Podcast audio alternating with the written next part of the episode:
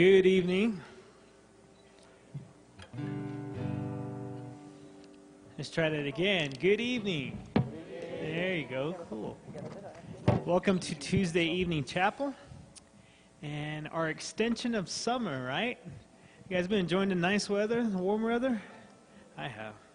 Well, we have a special guest with us this evening. Dr. John Nells is a longtime minister, administrator through the Church of the Nazarene, and he's currently the district superintendent of the Southwest Native American District, and he's also my father. So would you welcome him and my mother, Juanita? He's also a member of the Board of Trustees here at the college, has been a member for approximately 18 years. So you need to know that the Board of Trustees are meeting this week. They start their meetings tomorrow afternoon, and which will include also a report from our president. And I want you to invite you, and if you haven't been a part of that, it's a great time to hear from our president. He gets to let us know our state of the college and also the vision for the future here at NBC. So I welcome you. You're going to be here, right? Ask the person next to you if they're going to be here tomorrow.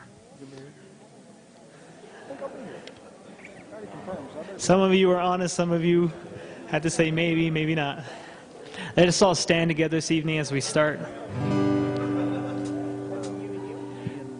Let us start with our statement of trust as we say our theme together. Trust in the Lord with all your heart and lean not on your own understanding. Sometimes, God, we just need to be still and be embraced by your love. Thank you for loving us so much, God.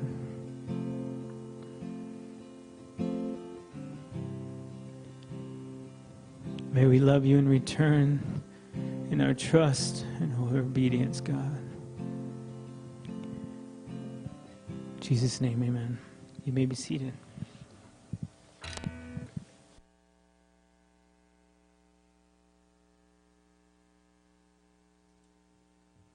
It's a joy and honor and privilege to come before you this evening. Quite a while ago, I got a call and also email, and then followed by a letter from Chaplain Nells. I knew this name from somewhere. It's good and glad to be with him tonight and the rest of you. We have our friends here from Missouri, Dr. Larry and Linda White. We're going to be in board sessions. They're part of the Board of Trustees. We always get together for these wonderful events. John 13. And I'd like to take the half of the first verse as we look into the scriptures tonight. Having loved his own, who were in the world, he now showed them the full extent of his love. I look at that oft times. I have it underscored, I have it highlighted in my Bible. Understanding that John's gospel to this point, it has been about the public ministry of Jesus. That now, as you will study and as you know, John chapter 13 is very significant to the point to where he's going to change his focus entirely. He has led, they followed. He has shown them, they saw. His words were so impressive at the point of rise up and walk. Do you believe? Now you see. They saw all that. Now his focus was on the disciples. It is interesting to know that as John takes account of the upper room experience, this is the longest in the discourse of our scriptures as we read them and understand them. It is also interesting that now he will, again, like I mentioned before, he focuses on them specifically. Love. When you are loved, complete trust follows without any hesitation. When you are loved, you will do, you'll go beyond your means. Jesus began to say to them and express this to them.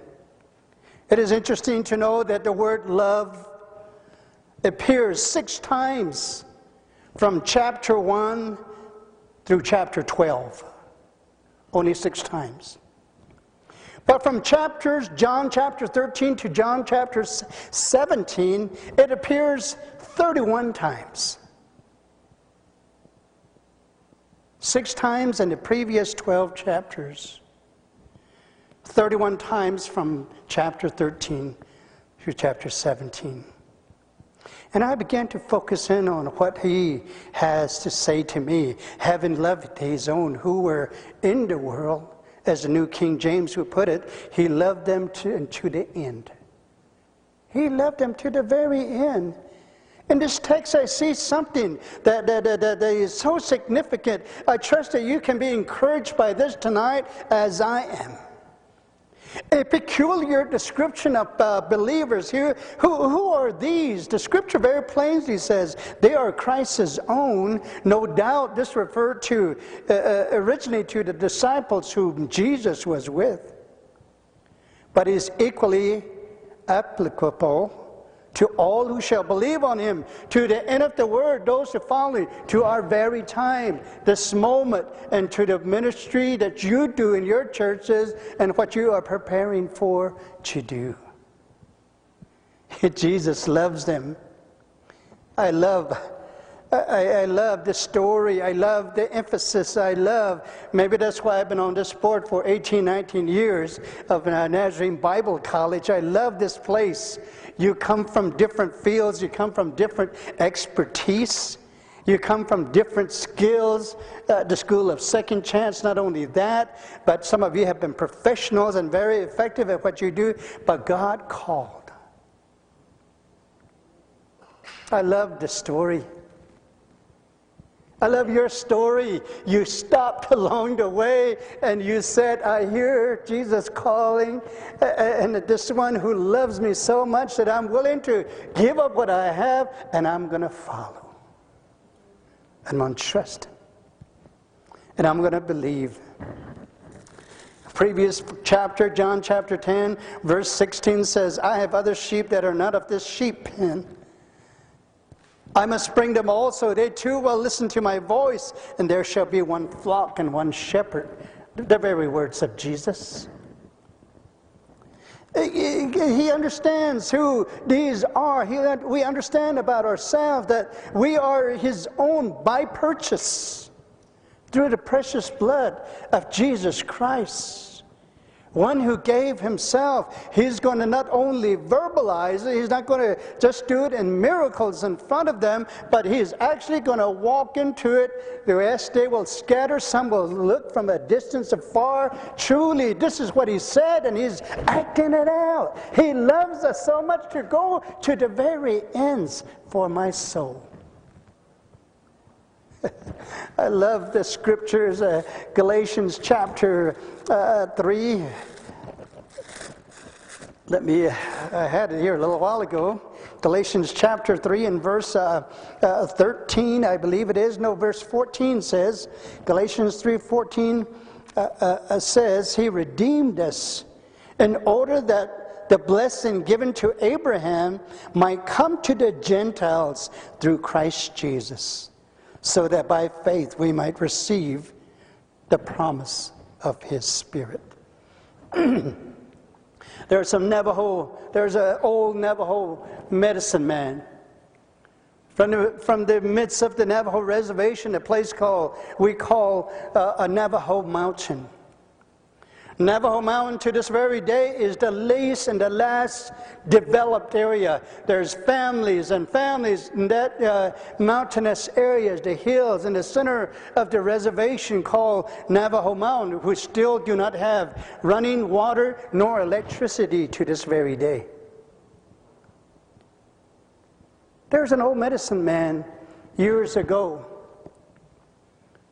He practiced the old traditional ways, ceremonies after ceremony. He's learned all that from his fathers and grandfathers. Peter Gray Eyes had no formal Christian education, not even 5 minutes in an English classroom. But he grew up like that. But he was very renowned for his practice. But one day, his wife got saved, and she began to go to church, and she began to hum hymns from church, which she was learning. And of course, Peter Gray Eyes, he became curious and said, what's this? After weeks, after a few months, his wife again invited him. Peter Gray Eyes went to church for the first time, and heard about the marvelous love of God.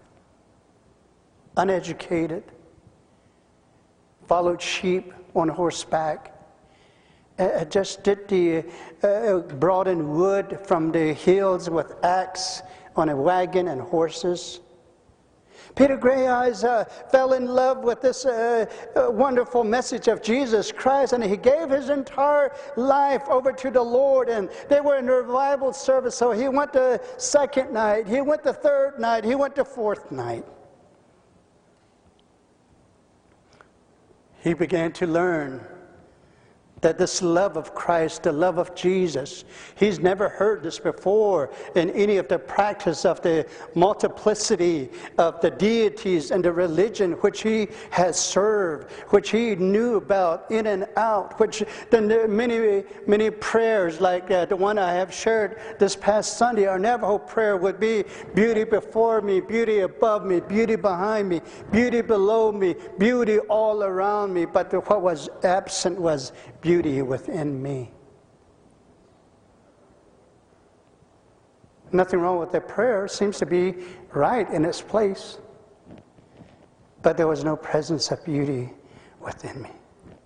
So Peter Gray has begun to believe to this entire consecration of themselves to his service. He began to ask questions, what do you do next? And he just like the disciples whom Jesus loved and showed them to the full extent of his love. They all recall, they all can give testimonies in a testimony time, I'm pretty sure. I remember in Matthew chapter 4, verses 18 to 20, then as Jesus was walking beside the Sea of Galilee, he saw two brothers, Simon called Peter and his brother Andrew. They were casting a net into the lake, for they were fishermen. "Come, follow me," Jesus said, "and I will make you fishers of men." At once they left their nets and followed him. Going on from there, he saw two other brothers, James, the son of Zebedee, and his brother John. They were in a boat with their father Zebedee, preparing their nets. Jesus called them, and immediately they left the boat and their father and followed him. Sounds like some of your testimonies, right? Whatever you were doing, God came. In some way, fashion. He came to Peter Gray Eyes too.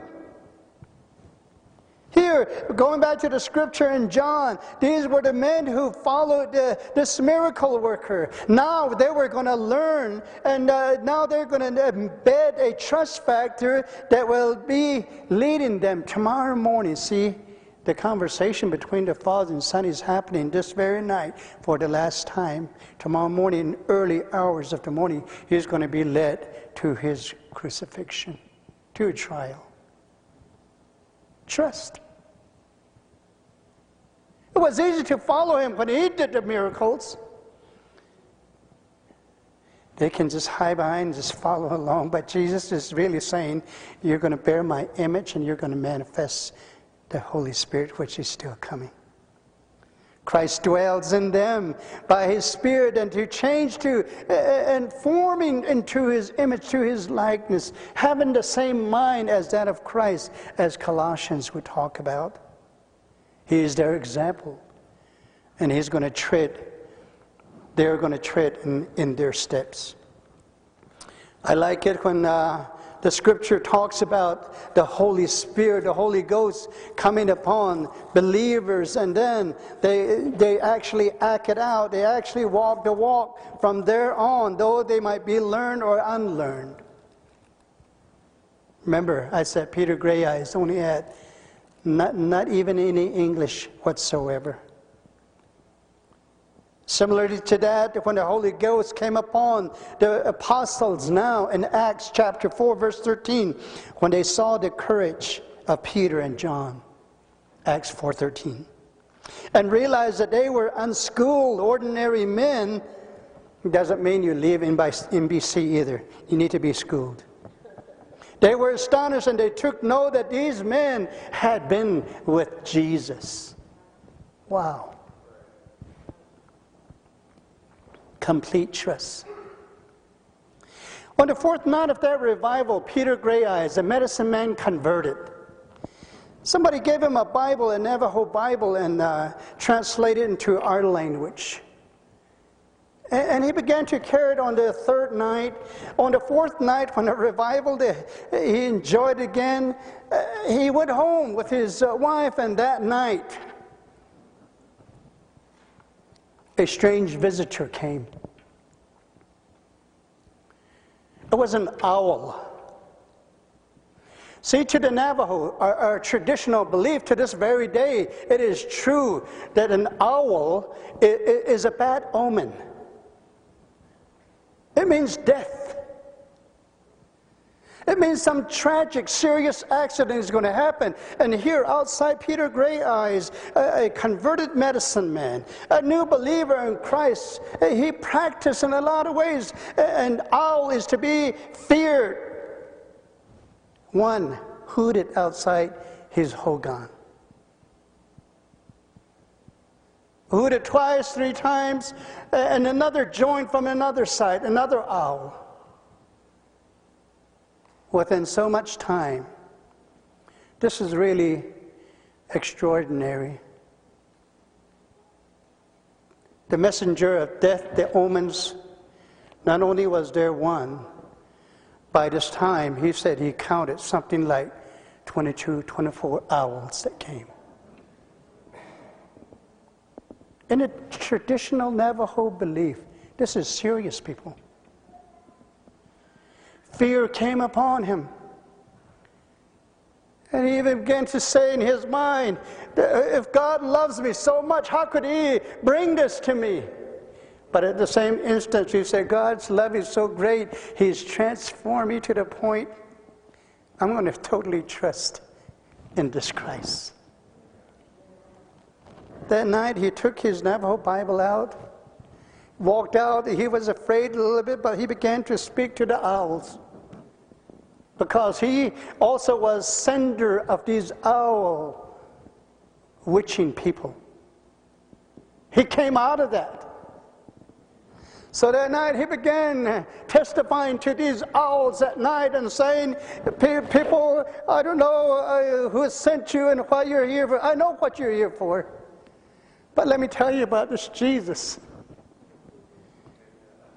I have never experienced this in my life, so never before. His love is so great, he died for me. And would you please, he began to preach to these owls that gathered. He began to testify of God's marvelous love. And he said, I'm going to trust and believe in him to the very end till I die. You don't have any business coming around here. And as he began to plead the blood of Jesus and call on the name of the Lord, the owls began to flutter away one by one.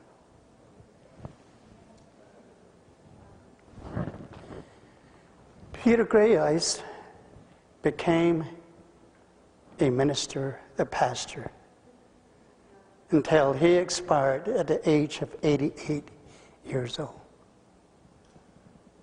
Can you trust? Can you believe and obey? You are not, we are not our own.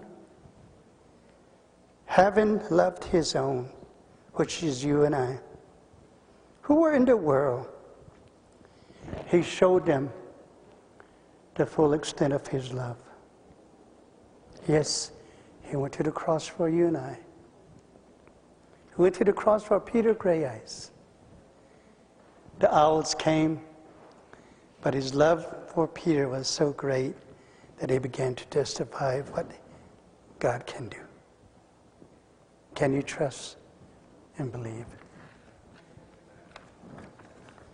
Heavenly Father, we come to this chapel at the end of a busy, busy day. But we are going to be encouraged as we leave this place that the one who loves us, the one who called us, the one who beckoned us, is the same one that came to Peter Gray Eyes in Navajo Mountain, Arizona, near the Utah border. In the middle of the Navajo reservation, and you told Peter Gray Eyes, come, follow me. I love you, and I'm going to do much more for you. And we're going to trust and totally obey as we fulfill and as we follow his complete, compelling, and we will trust and obey. Amen.